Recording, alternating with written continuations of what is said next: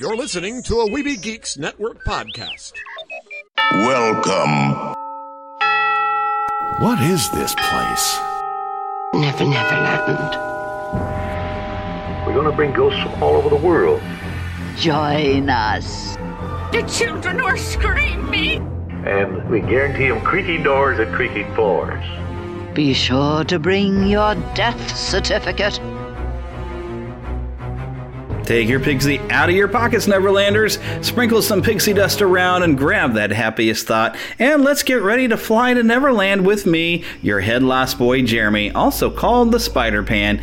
And it is spooky time again. That's right, it is October and time for some Halloween fun right here in Neverland. Everything gets a little bit creepier around about this time. And usually we have a lot of fun with various events. Even when I am kidnapped and taken somewhere upside down and replaced by a ghost host. Many of you happen to remember the Evil Land podcast, perhaps, but uh, we're not doing anything like that this year. This year, I am going to try to watch some classic black and white horror movies which at today's standards, I bet you could sit and watch with your family now. so I'm going to try to sit and watch these and talk a little bit about the movies. Some of this is based on the fact that Pixie Heather, my wife, bought me this set of like 50 of kind of low budget black and white horror movies, and I really haven't had a reason to watch them yet. And so I'm going to sit and try to watch some of those. However, this week, I jumped on my DVR for something I've had sitting on there uh, for my a second opportunity to really watch the original 1963 The Haunting, based on the original The Haunting of the Hill House. And this is the movie that helped inspire some of the elements you'll see in Disney's Haunted Mansion attraction at Disneyland and Walt Disney World and I'll get into that a little bit later. I meant to be able to talk with Pixie Heather about this, and she was going to be able to talk with me because she watched it as well, and that is my plan for these films going forward. But she decided she wanted to go camping this weekend on her own because that's what she does, and I'm here on my own. And Lost Boy Eric um, I don't know how much it is for me to be able to say why he's not with us, but he's not with us. But be thinking of him and his family and praying for them if you're that type of person. And we'll just add it and we'll just say it like that. If you happen to know him on Facebook or anything, uh, then I'm sure you'll know what's going on. But yeah, he's he needs your thoughts and prayers right now. Uh, him and his family. We'll just I'm going to leave it at that. But uh, so we're going to move right along from that into just some fun and some news and just have a good time like we always do and get ready to celebrate October uh, and its fun harvest fall fashion or whatever you want to call it. And uh, looking forward, of course, to Mickey's 90th birthday. And also, we just celebrated. Heck, Walt Disney World had its opening October 1st, 1971 So, and then Epcot, of course, followed a few years later. So, there's a lot of interesting and fun things here in October. I would have probably started it last week because you've had a full week of October before coming to the show. But I had that really fun conversation to have with W.R. Miller, and I thought that would be fun, especially with Gary Kurtz having passed away. I wanted to talk about that, and I am pretty excited to be able to get a chance to look at that book. Uh, he even uh, had a post that he shared from Katie Leigh, voice actress, where she had a video where she went over to pick up a copy of the book because there's an entire chapter dedicated to her and her work, which I'm sure you could write several chapters. so, uh, really, really exciting stuff and everything. So, lots of fun to be had. And instead of me blabbering on, I think I'm just going to get right into it with some Neverland news.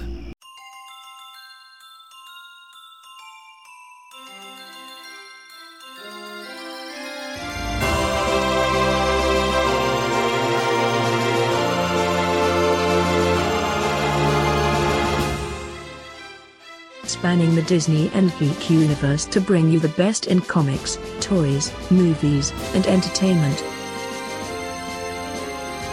This is news from around Neverland. All right, first we have some fun and interesting news.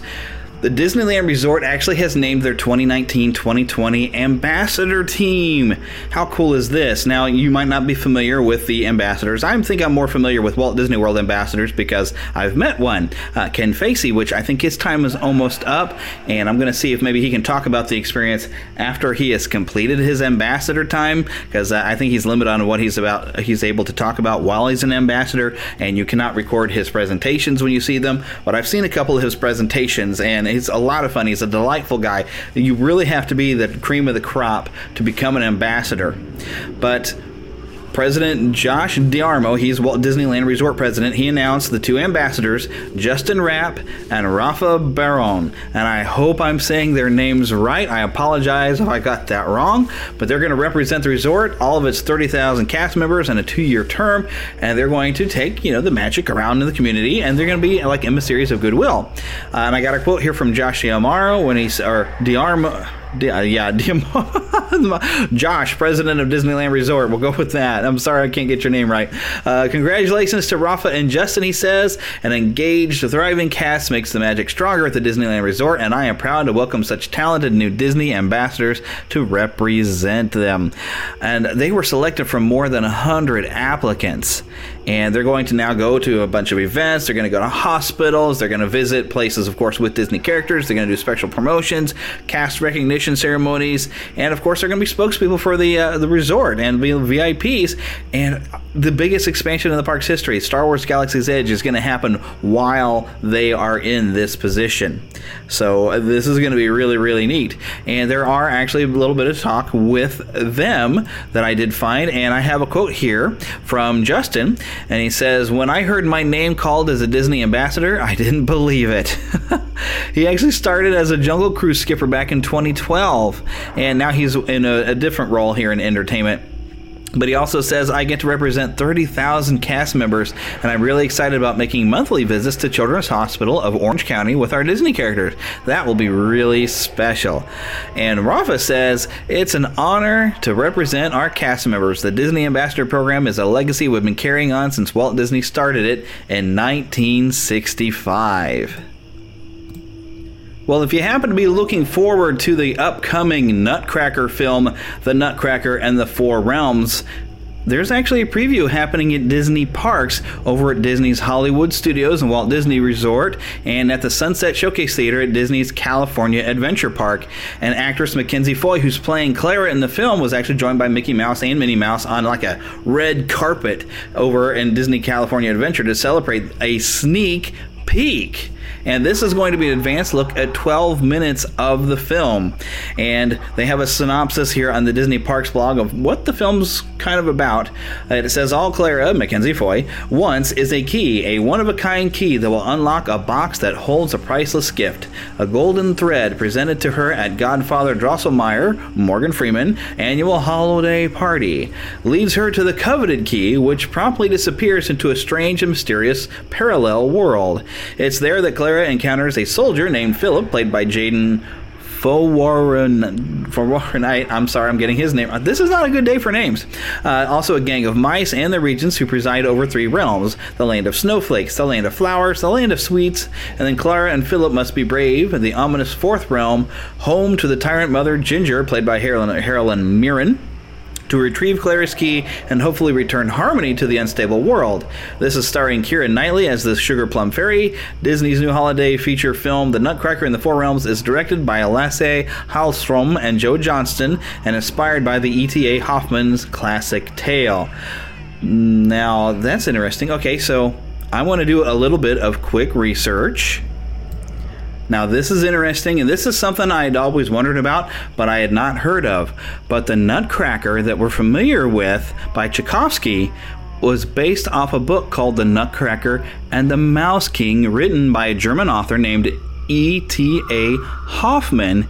And there's a little bit of a summary here that I found on Wikipedia, but I'm not going to go through and read all of it. But uh, let's take a look. It says the story begins on Christmas Eve at the Stahlbaum house. Marie, seven, and her Marie, seven, and her brother Fritz, eight, sit outside the parlor speculating about what kind of present their godfather Drosselmeyer, who is a clockmaker and inventor, has made for them. They are at last allowed in, where they receive many splendid gifts, including Drosselmeyer's, which turns out to be a clockwork castle, which mechanical people moving around inside it. However, as they can only do the same thing over and over without variation, the ch- children quickly tire of it. At this point, Marie notices a nutcracker and asks to whom he belongs. Her father tells her that he belongs to all of them, but that since she is so fond of him, she will be his special caretaker. She, Fritz, and, and their sister Louise pass him among them, cracking nuts, until Fritz tries to crack one that is too big and hard, and the nutcracker's jaw breaks. Marie, upset, takes him away and bandages him with a ribbon from her dress. Uh, the story goes on. If you really want to read the whole thing, uh, search Wikipedia for the Nutcracker and the Mouse King. But yeah, there is an entire story uh, it seems a lot of this because Clara isn't that the name of the little girl in the ballet version? I've never actually seen the Nutcracker, but now that I know there is definitely a book, I am interested to check out the book, and I'm curious how much reference from the book they've pulled into the film. Uh, that would be some interesting information to learn about, I suppose, before this movie comes out, which it's coming very, very soon in time for Christmas.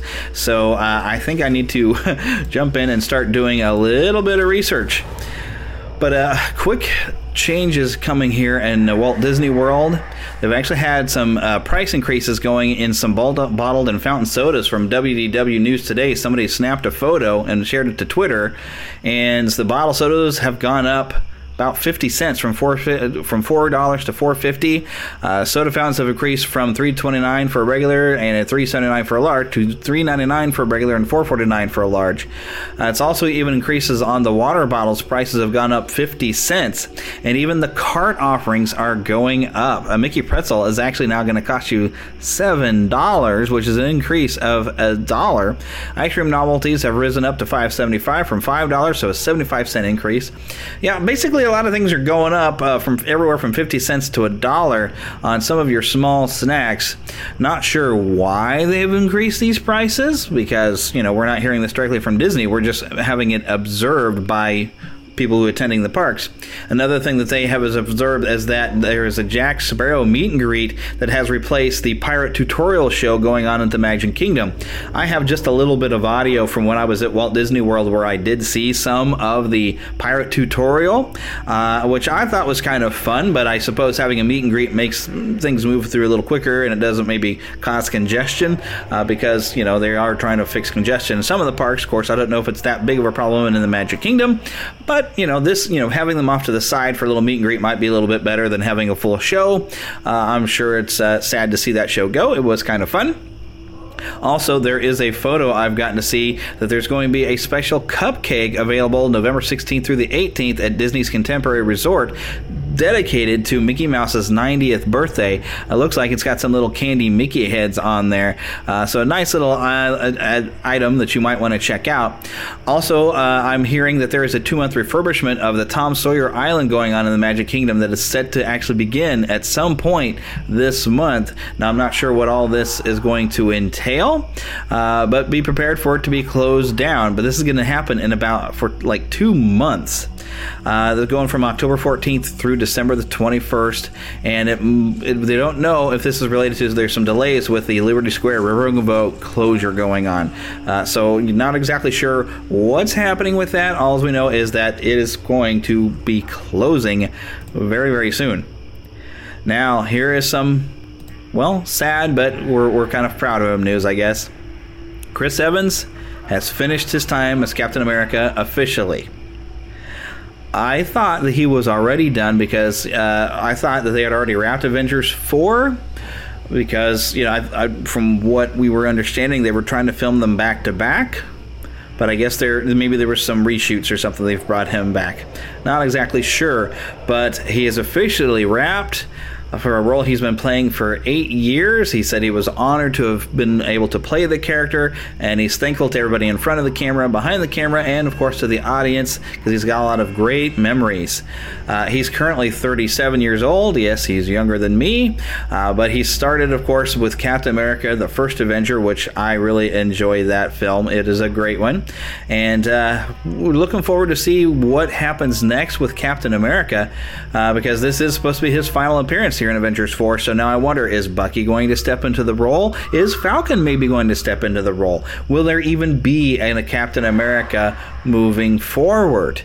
Who knows? We do not know. Uh, I wonder if they're going to keep Steve Rogers alive or if they're going to um, maybe end him. You kind of have to wonder, you know, when he had his last thing, is it, oh, I have a victory, but it's time to retire? Because the Marvel Cinematic Universe will continue. And that's one of those questions now.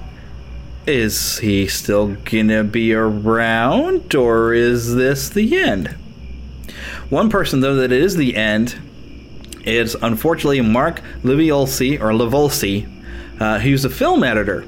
And I tell you what, you might not know how important a film editor is after all that filming is done and you have all this footage, the film editor is the one who's basically getting that final touch to tell that story to you in a consistent way. It is very difficult. I have studied film editing, I have done some editing uh, in classes and things like that. It is very difficult because you're trying to choose just the right shot. Sometimes you use a shot where somebody has the right reaction uh, that was maybe not related to particularly the line of dialogue that's happening, but you love the look on their face, and you know you're trying to find a way to convey the story and present the emotion of the story, all by the footage you're given, and it is a painstaking process and a lot of work and very creative and, uh, and uh, difficult, but you really have to love it. Uh, he has passed away. Now, this is the film editor who did things like Wedding Crashers, Marley Me, The Jungle Book, and Saving Mr. Banks, including the reimagining of The Lion King. Uh, I hope that he managed to finish his work on The Lion King because it, can be difficult when you have a different person come in and step into a job on a film. Don't know. But uh, you know, I guess he's worked pretty well with Jon Favreau when it came to the the Jungle Book film. So I, you know, Jon Favreau appears to like working with him, but he's got a lot of credits and everything, and so uh, we appreciate the work that he did. And really uh, do some research on film editing if you happen to be interested in that because it is a really it's a labor of love and it is really really a difficult job all right, maybe you got to see some of these images if you follow on Facebook with the Neverland podcast. You may have seen these. I have been learning that Facebook is not that great at being able to share everything that I share because they don't like it when we share third party content and they'll tend to bury it except for maybe a select few. So I'm trying to work on that. Maybe I'm going to have to have these articles posted to Twitter instead of on the Facebook page. So make sure you're following me on Twitter at NeverlandPcast. We are having a lot of fun over there with these photos of the Mickey Quest, which if you look at the hashtag Mickey Quest, you can come and find some of the stuff I've been doing. But let me read this directly from the Star Wars website. It says production of the first Star Wars live action streaming series has begun.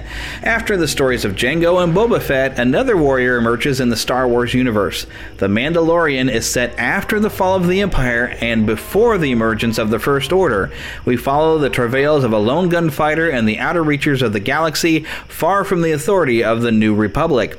The series will be written and executive produced by Emmy nominated producer and actor Jon Favreau, as previously announced, with Dave Filoni, you know, Star Wars, Clone Wars, Rebels, Resistance. Uh, Filoni is directing the first episode.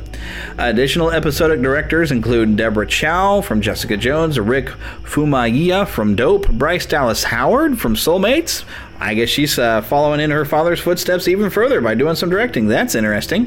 Uh, and Taika Waititi, the director of Thor Ragnarok. I'm looking forward to his episode. Uh, it will be executive produced by Jon Favreau, Dave Filoni, Kathleen Kennedy, and Colin Wilson. Karen Gilchrist will serve as co-executive producer. And of course, if you keep an eye on StarWars.com, you can find more updates. But it's a very, very cool photo to see this Mandalorian character wearing kind of a traditional Mandalorian helmet. That's a little different, but it, it does. It's very shiny and kind of silvery. Uh, rest of the uniform looks like it's been through some stuff. Uh, don't know any more about this character, who they are, what their name is, or anything like that. All we know is I'm excited. It's going to be very cool. I'm I'm looking forward to exactly to see how this is going to turn out. Now, jumping out into a slightly different direction, uh, there has been talk that the Netflix Dark Crystal prequel, uh, Age of Resistance, was that what it was called? Uh, yes, Age of Resistance. Uh, there was some talk uh, at the New York Comic Con, Netflix apparently gave the the fans there a look at it, or or at least you know some sort of interest. But you know, there's apparently some footage that's been screened, and apparently there's they're saying there's some inspiration from Avatar: The Last Airbender and Game of Thrones. Uh, so of course, this is all events happening before the events of the original Dark Crystal, and I mean this has taken seven years to develop And so this is it's going to take like a year to film, but there's going to have, of course, no CGI, no human characters, all puppets. Uh, there, of course, the only CGI is they're going to erase the rods and the puppeteers of any time that they've popped up because now they can do that. I mean, back with the original film, you really had to make sure all of your stuff was hidden on camera, and there was techniques they would use in order to do that. But now, you know, we have all the technology, we can actually fix some of the problems, you know, and make it a little bit easier and remove some of this but we don't have a whole lot about the plot.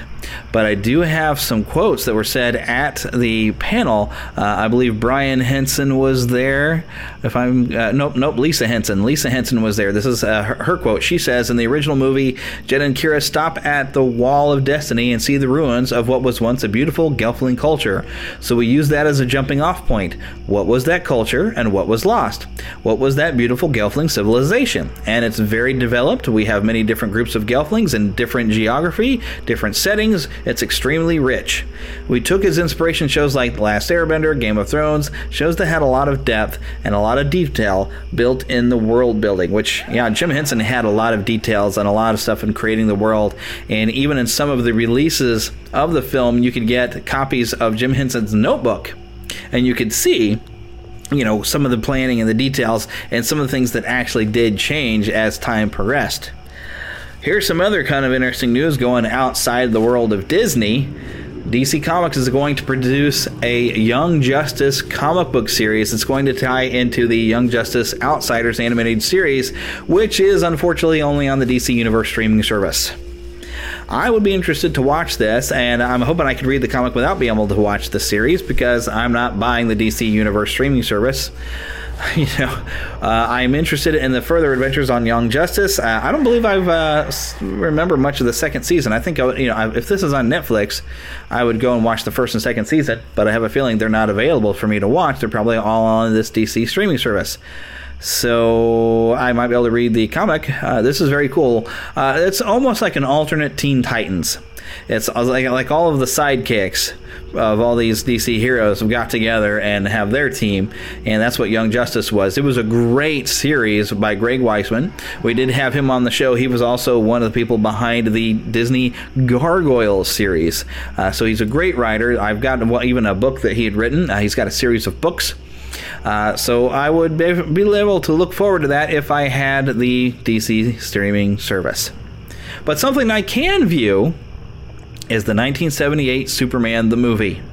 It's hitting a 40 year anniversary this year and it's going to screen in 500 movie theaters across the U.S. Sunday, November 25th at 2 p.m. and 7 p.m., which will be your local time, and then again on that Tuesday, November the 27th. 40 years since the original Superman movie. But that's not all. Batman Mask of the Phantasm, which of course is based off the animated series with Kevin Conroy as Batman, is also going to screen for one night only on Monday, November 12th at 2 p.m. and 7 p.m., of course, local time, timed, of course, to the 25th anniversary of its original release in 1993. They're even going to show Max Fleischer's 10 minute long animated super short Mechanical Monsters before the Superman film.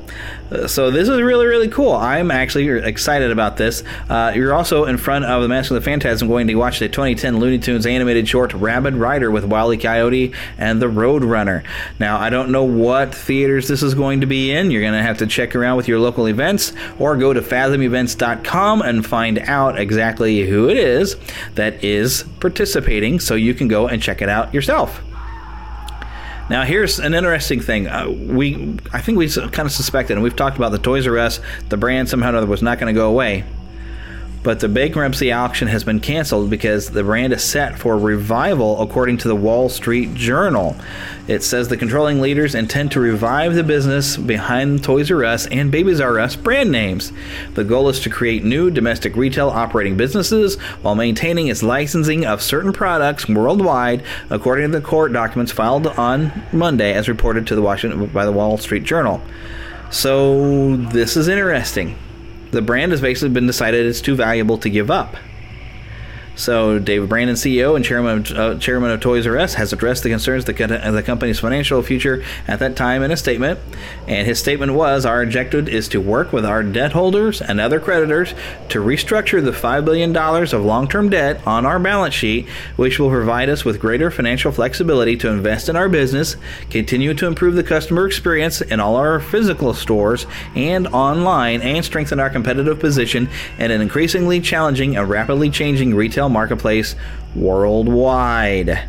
So, something is coming. And heck, the Wall Street Journal even says that the absence of Toys R Us left an $11 billion hole in the toy industry. So, now there was a rumor, something talking about the KB Toy was going to maybe dive in, perhaps buy it out or something like that. But it sounds like Toys R Us is finding a way to restructure, which a lot of times when you file bankruptcy, that's what you do. It gives you the opportunity to go and restructure and try to come back, you know, and uh, take care of your debts or it wipes out your debts for you. But, you know, they've had to close down a lot of stores, they sold a lot of locations, but it's not the end.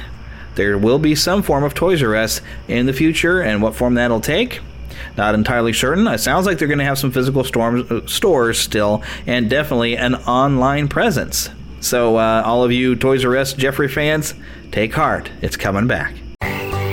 Mama, another gator got you in the house. Another gator? Give me that shovel. Come here. Get him, Mama. Get that gator. The Neverland Trailer Park. You think you can fix me? Jean, you are not broken.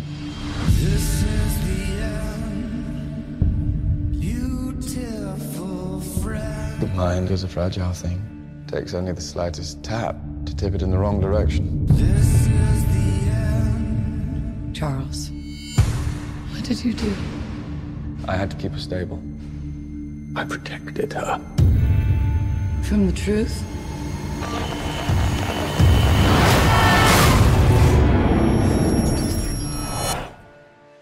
There's another word for that. I came looking for answers. You feel like you don't belong here. You don't. They can't begin to comprehend what you are. She's changing. And what? You didn't come here looking for answers. You came here looking for permission. Jean. She's all rage, pain, and it's all coming out at once. Jean lost control, but she's still our friend. This is your fault, Charles. The world is on the brink. I'm sorry I didn't stop it sooner. You're always sorry, Charles. And there's always a speech. And nobody cares. There's still hope. Don't do this. They're right to fear me. I've seen evil. And I'm looking at it now.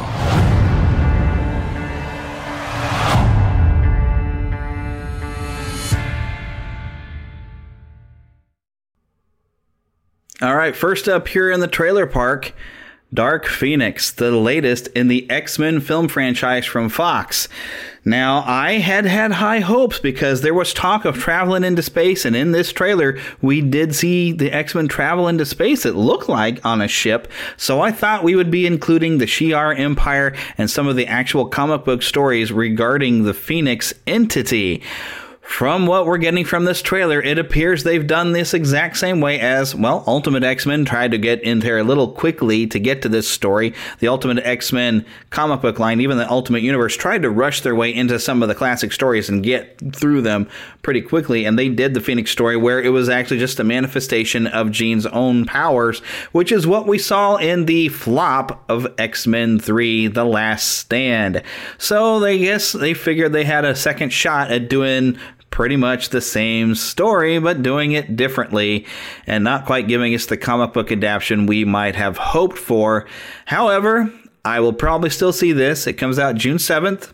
I'm interested enough to see it because at least this time, maybe we're going to treat Cyclops a little bit better and do more with that character than what they did originally because you don't have Wolverine in there to become the star of the film. Uh, so we're going to focus around Jean and uh, see where it goes from there. So uh, I'm going to check it out. Uh, it's It looks worth a look. I'm not terribly excited. I'm a little disappointed because I, I was expecting something different.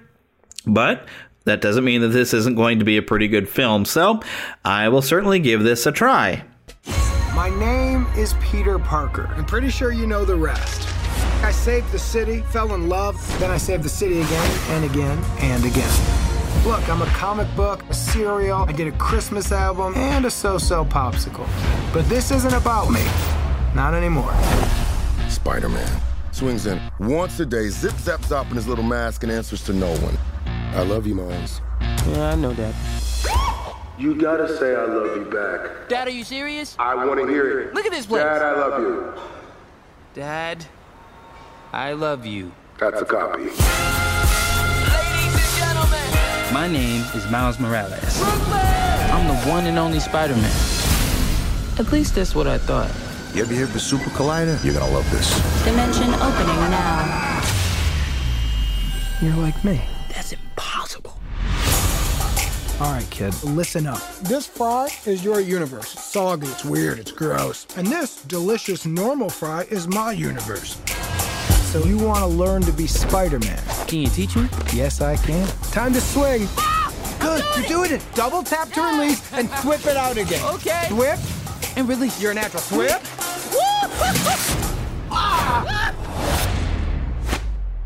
Hey guys, Who are you? I'm Gwen Stacy. I'm from another another dimension. How many more spider people are there? Hey, fellas. Hello. This could literally not get any weirder. It can get weirder. Okay. We need to get back to our universes soon. Brooklyn is gonna collapse. My family lives in Brooklyn. Whoa, whoa, whoa, whoa. Miles, what's wrong?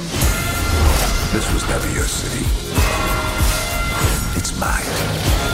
If I don't destroy the collider, none of us will have a home to go home to. Remember, what makes you different Let's go. is what makes you Spider-Man. Officer, I love you. Wait, what? That way, that way. Other way, other way, other way, other way. Do animals talk in this dimension? Because I don't want to freak them out.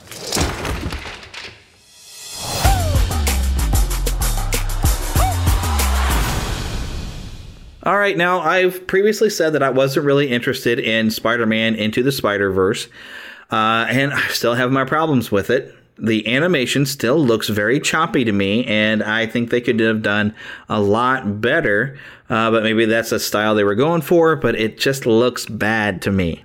However, the time that I've spent playing the Spider Man PS4 game, which I still have not had as much time as I would like to play it, have not finished it, but it has introduced Miles Morales and his father in the game, and I have grown to like those characters. Uh, so you know, I'd be interested maybe in a movie that has Miles in it. And now, personally, I still think Marvel should have made Miles into a different character instead of he's another Spider-Man. I would like to have seen him maybe even get different powers because you've got an interesting character there. But uh, you know, too many Spider-Mans in one thing is I don't know. I'm not into that sort of thing. Um, so this might be a fun movie. I'm probably going to go and check it out anyway. Despite the animation looking terrible, it might be a lot of fun. Uh, Spider Ham even making an appearance. So I mean, there there's a lot of potential for fun in this film and for having a good time. I just every time I see that choppy animation, I'm very very disappointed in what I'm seeing. Uh, so I'm hoping it's going to be better than what it's looking like. okay, we'll just put it like that. But uh, I, I think I'm going to have some fun with it, and I am starting to like Miles Morales. So uh, we'll see. And uh, by the way, if you haven't been playing the Spider-Man PS4 game for whatever reason, find a way to play it. It is excellent. Oh, and uh, if you go to my Twitch channel under Spider Pan or the Neverland Podcast YouTube channel, I've been putting up some footage of me playing it. So if you're not convinced yet, go take a look at this thing. To Disney and beyond.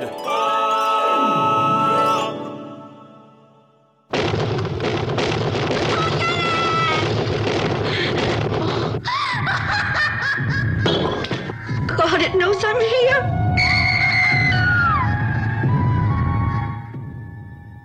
I know the supernatural is something that isn't supposed to happen, but it does happen. Now look, Doc, we're buddies, okay? But don't try to convert me. I'm trying to prepare you. My name's Markway, Dr. Markway, a scientist interested in the supernatural. The unnatural, if you like.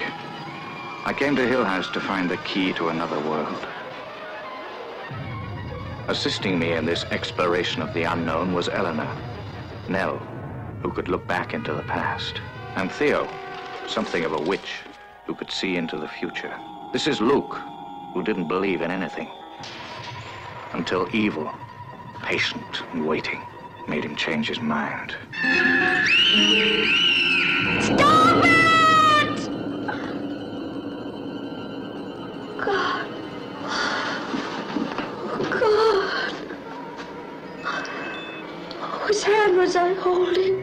How many of us take seriously the things we cannot or do not want to understand, simply because we are afraid? Elena, your paw! Did you hear me calling? Oh, this house. You have to watch it every minute. The Haunting was produced and directed by Robert Wise, brilliant producer of West Side Story. The stars consist of a cross section of top talent in the world of entertainment Julie Harris, Claire Bloom, Richard Johnson, Russ Tamblyn. What does it take to convince you that the dead do not always rest in peace? That some houses, like Hill House, are born bad?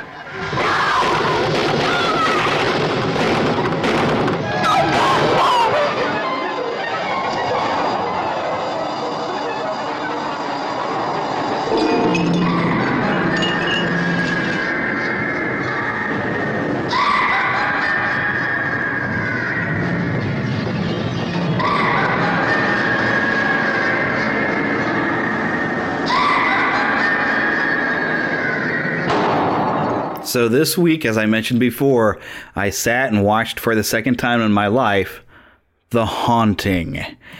And this 1963 film, I mean, this is a classic.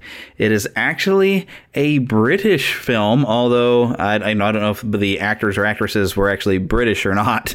But, I mean, nobody speaks with a British accent, but uh, you could see how it could have been done in a British fashion. Uh, it was adapted by Nelson Gidding from a 1959 novel, The Haunting of Hill House, by Shirley Jackson.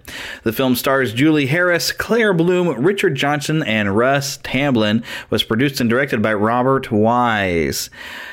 Now, this film, the main thing that is going to stick with you is the house and the way it's shot and the way the sets were designed. The mirrors are set slightly like crooked, just off kilter to where when you're always you have so many shots where there is a mirror in shot but when you look at the reflection of the mirror it doesn't seem to match what we expect it to you know we don't see the reflection we expect. We see it at some weird tilted angle where the mirrors are looking down or sideways or something like that.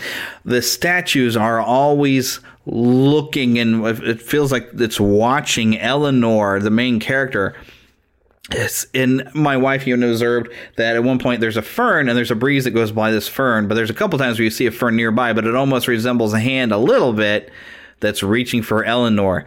Uh, I don't want to get in and spoil too much of the plot of this film, and perhaps you've seen the 1999 remake, which uh, changes things. I mean, the 1999 film I think tried to go for a slightly happier ending.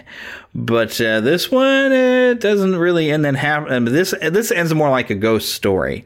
The interesting thing, all right. So this, well, let me just go back here to the. All right. So this is a, supposed to be a ninety year old Hill House. The Hill House was constructed in Massachusetts by Hugh Crane, and it was he made it for a home of his wife, but his wife crashed her carriage against a tree as she approached the house for the first time leaving, you know, in the film, they talk about that maybe the house was just evil from the beginning. There was just something wrong with it because he built it very strangely, and even from the, the look we get on the inside. Uh, but Crane did have a daughter named Abigail. That was raised in the home. Uh, but there's there's all these incidents and accidents. You know, Abigail, even as an old woman, still lived in the same room and had a woman who was supposed to be taking care of her, but she ignored Abigail as an older woman to go uh, meet with her lover elsewhere in the house. And uh, Abigail had been banging on the wall with her cane as she died with no one to come to her. So it's very, very interesting and creepy, this film. Now, basically, what you have here is you have uh, this guy, uh, Markway, Dr. Markway, who's trying to investigate and prove that there is a supernatural world, and he wants to get certain people into this house to see what happens. And only two people that he really wants there get there, and that is Eleanor. Uh, Eleanor, uh, she has recently taken care of her own mother, and her mother used to bang a staff on the wall, eerily familiar, uh, whenever she needed something. And at one point, maybe in her sleep, but Eleanor feels guilt over it as her mother was dying, banging also on the wall. Uh, and not getting the medication, I guess, that she needed. And she has passed away, but Eleanor kind of felt like she was freed, and she feels a little uh, remorse, but also sort of happy because nothing ever seems to have happened to her. And when we get into the film, she also meets Theo. Uh, Theodora, I think is her, was her real name. I don't remember, but uh, Theo, uh, who is this weird psychic person, and she has this unnerving ability to kind of know what thoughts are in your head that maybe you're not saying and giving voice to them. And she kind of irritates Eleanor a few times uh, by doing that. The only other occupant, though, in the house between, besides Dr. Markway, where they've rented it for like a week or something, is Luke, who is set to inherit the home and just wants to kind of go there and doesn't believe there's anything haunting about it and is looking for a way to monetize, you know, to sell the parts of the home or something. And so that I mean that's the basic premise you get in the home. And I mean this there's not a lot of big special effects in this. It is the atmosphere that's creepy. It is these strange knockings that the camera pans around as the knocking, and the actors will indicate the knocking is moving at different points of the house. And one direct inspiration used in the Haunted Mansion is at one point they a door that appears to be almost like that breathing motion because something's pushing, trying to get through the door, and the door is just kind of pushing in and out and in and out and creaking. And uh, I mean, it's it's the noises and things that really go in there and it it almost sets it up to where you're not sure if all this stuff is actually happening or if a lot of it is in Eleanor's head and Theo is reacting to some of it maybe because she's kind of has the ability to read into her head. Uh, but perhaps something really is going on, and it's just adding to the uh, insanity that Eleanor is slowly going through. It's it's almost an Edgar Allan Poe style film, you know, the story, because you see Eleanor slowly going kind of crazy at the end because she's kind of intrigued by the house because, oh, finally something is happening to me, but she's also terrified of the house and whatever this is that's going along. Uh, and I don't want to get too far into some of the plot, but she kind of develops a crush for Dr. Markway. And suddenly, when Dr. Markway's wife shows up because she's, she wants to come and collect him, it's like, all right, this is silly. You're at this house. Let's get out of here and just go home. But she has to stay there. There's some definite jealousy, jealousy that pops up in Eleanor, and she does something uh, very. Uh, little creepy, but I don't want to say, you know.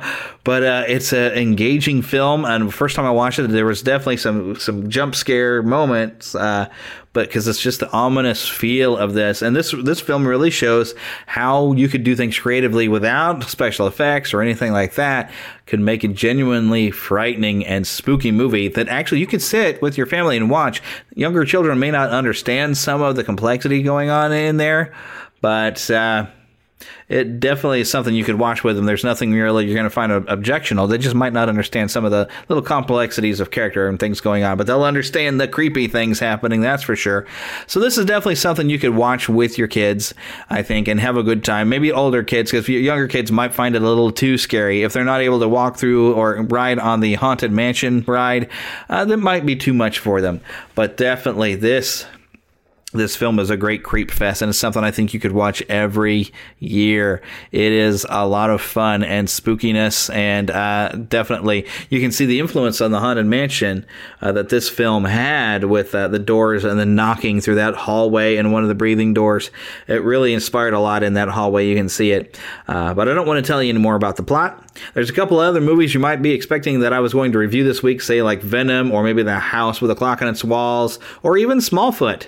Uh, I haven't had time to go out and see any movies lately, so uh, plus I'm not going to go see Venom. I'm sorry, I'm not going. I'm not that concerned with it. It apparently had a successful weekend, but I'm just not interested in that movie. Um, I did have some people tell me that it was not as bad as the critics said, but they said it in a way that he didn't didn't think it was that great though either, but not as bad as what it could have been apparently. So no other movies to review, but that is the thing with The Haunting. Uh, very, very, very good film. Uh, and the interesting thing is Robert Wise was actually in post production of the West Side Story uh, when he heard about this film, and the character of Luke is played by somebody you'll recognize from West Side Story, also from Seven Brides for Seven Brothers, which is very, very cool. Uh, so, a little bit about the filming, though, before uh, I move on completely. I do want to read a few things from uh, Wikipedia about the filming and the location in Ettington Park which is Ettington Park is what they use for the exteriors of the haunted Hill House. And when you look at photos of it, it's it's almost castle-y and creepy. Uh, and uh, Wise did say that this was one of his top 10 or 12 favorite movies that he has ever made. He had a great time making this film. Uh, this is Ettington Park Hotel is over near the village of Ettington, Warwickshire. And that's, of course, like I said, the exterior. And uh, actor Russ Tamblyn, uh, Wise said, approached a society that kept track of British haunted houses. Uh, this is according to Russ Tamblyn, but he was keeping track of all of these and uh, all these different places. And production designer Elliot Scott was sent around the country looking at all these different houses in Britain that were supposed to you know look kind of haunted. And Wise personally selected Ettington Park. Uh, no, the, interior sets were constructed and shot at the MGM British Studios in Boreham Wood, Hertfordshire. Interior sets were designed by Elliot Scott and credited by Wise as a major contributor to The Haunting. I'll say. Uh, the sets were designed to be brightly lit with no dark corners or recesses and decorated in a Rococo style. All the rooms had ceilings to create claustrophobic effect on film. This was unusual as most film sets forego ceilings to add in lighting and filming. But yeah, you get to see the ceilings and the interesting style in this film. Uh, actor Richard Johnson said that he said the set's eeriness created a subdued atmosphere among the cast and the crew. Uh, said that his contract with MGM specified that the picture could only be shot in black and white, which Wise preferred for this genre of film.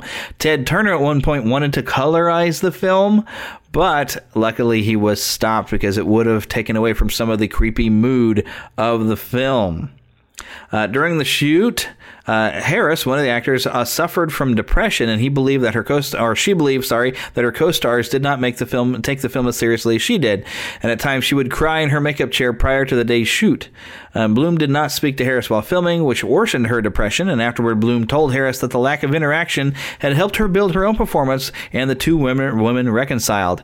Harris incorporated her own depression into the performance, and Wise heightened the sense of character conflict by having the characters step on one another's lines, allowing one character to begin talking before the other had finished, and on occasion, the characters simply talk at the same time, which, yeah, does seem more natural and interrupting because sometimes when you know there's a bit of tension going on, that's the type of thing that happens But now, oh, here's some interesting thing about some of the special effects. Very, very physical effects. Uh, one of them, of course, uh, was the supernatural force pushing against the large parlor door, which bends it inward repeatedly. The door appears in some to some viewers to have been made of latex, but in fact it was made of laminated wood. The strange buckling was simply the result of a strong crew member pushing a piece of timber hard against it and two other physical effects that were used to make this spiral staircase in the library appear to be frightening. In one scene, the camera appears to ascend the staircase at a rapid rate, and Wise achieved this effect by using the staircase's handrail as a makeshift dolly track when a camera is attached to the rail and then slowly allowed to slide up or slide down, all the while being controlled by a wire so that it would it fall would be controlled. And the sequence was then reversed and run at high speed, which gave the final cut an unworldly feel. In another scene, the staircase appears to become unstable and give way as Luke Sanderson ascends it. Later, Eleanor goes up the staircase in a trance like state and is rescued by Dr. Markway, even as the staircase seems ready to collapse. The collapsing staircase effect was designed by metal worker at Boreham Wood Studios. The effect was created by tying portions of the steps and railing to a cable that ran inside the staircase's central support column. When the cable was slackened, the elements of the stairway were loosened up and moved freely. Conversely, when the cable was tightened, the staircase appeared solid and stable. The effect disturbed the cast so much that Robert Wise had to ascend the staircase while it was shaking in order to prove that it was safe. A lot of other effects going on as basically camera tricks and things like that. Uh, now, the fun thing this i mean this is a very inspirational book and film because uh, if you go and you look for even google hill house uh, there is uh, like a Vincent Price movie uh, that's like uh, that's the haunting of the Hill House, or, or well, no, or there's something in best. Well, let me go look that up. I'm sorry, but there's other Hill House related type of movies, and it's a very similar setup. There's like Legend of Hell House, and it's a Vincent Price movie, and uh, I mean all these other ones that are a group of people brought into a house to stay for a certain amount of time, either by research or a party or whatever, and so they have some similarities. A lot of different films, and I'd had I had all these looked up, and I should have kept track of them, uh, but there are a lot of great films films, and some of them used to be on Netflix. Unfortunately, I haven't seen these films on Netflix in a while, which is unfortunate because I'd like to watch them again. Uh, the Vincent Price film, and you should try to find this, is called House on Haunted Hill. Uh, you might even recognize some imagery from the series. Chuck actually has a clip of it playing on a TV in uh, on a Halloween episode in the uh, the store. Um, which I forgot the name of the store. And Chuck, holy cow, my brain is gone today. But yeah, the House on Haunted Hill. If you have a chance to watch that, that is a great Vincent Price film. And also, The Legend of the Hill House features Roddy McDowall. Uh, Hill House is a little bit more spooky, haunted, uh, and and has a lot of really great effects, and is a bit more grown up. Uh, House on Haunted Hill. I, it's a 1959 film. Uh, and I think you could probably watch that with your kids. It's I have a lot of fun with it. I really enjoyed it the one time I've gotten to watch it. Uh, so, but these are very much inspired. And in fact, House on Haunted Hill, there has been a remake where they're in an asylum that they're staying at for a party uh, with Geoffrey Rush and Famke Janssen in that one. And that one is an R-rated film you cannot watch with your kids. we'll put it like that. And they went for a bit uh, a different take on the concept of House of Haunted Hill. Uh, but yeah, so there's been other films that I think have been inspired by the novel and by this film, and of course, The Haunted Mansion was also inspired by this film. So it's definitely worth a look. Thank you for listening to the Neverland Podcast. We invite you back next week for more fun and adventure. Until then, remember to keep a pixie in your pocket. It's that young at heart, positive attitude that you can share with others. And remember to visit our website at neverlandpodcast.com. There you can find links to our news page, our shop, our contact page, where you can easily send an email to podcast at neverlandpodcast.com. You can also find our Neverlanders page, where you can find out how to become an official Lost Boy or Pixie, because girls are too clever to get lost. Become a real Neverlander. Please feel free to leave us a voicemail at 816 226 6492. And be sure to follow us on Twitter at NeverlandPcast. And like our Neverland Podcast fan page on Facebook. We also have a group on Facebook for you to join. We also appreciate your support to keep the Neverland Podcast up and running. Visit patreon.com slash Neverland Podcast to donate to keeping the pixie dust alive. Copyright content featured on the Neverland podcast is copyright of their respective creators and used under fair use license. All original content is copyright of Blue Band Productions, and a very special thanks to Yeehaw Bob Jackson at yeehawbob.com for our new ending music. God, God bless. Yeah! Hello, everybody. This is Yeehaw Bob Jackson. Neverland Podcast, we love you. Neverland Podcast, we love you. Neverland Podcast, it's true. Neverland Podcast, we love you. Yeah!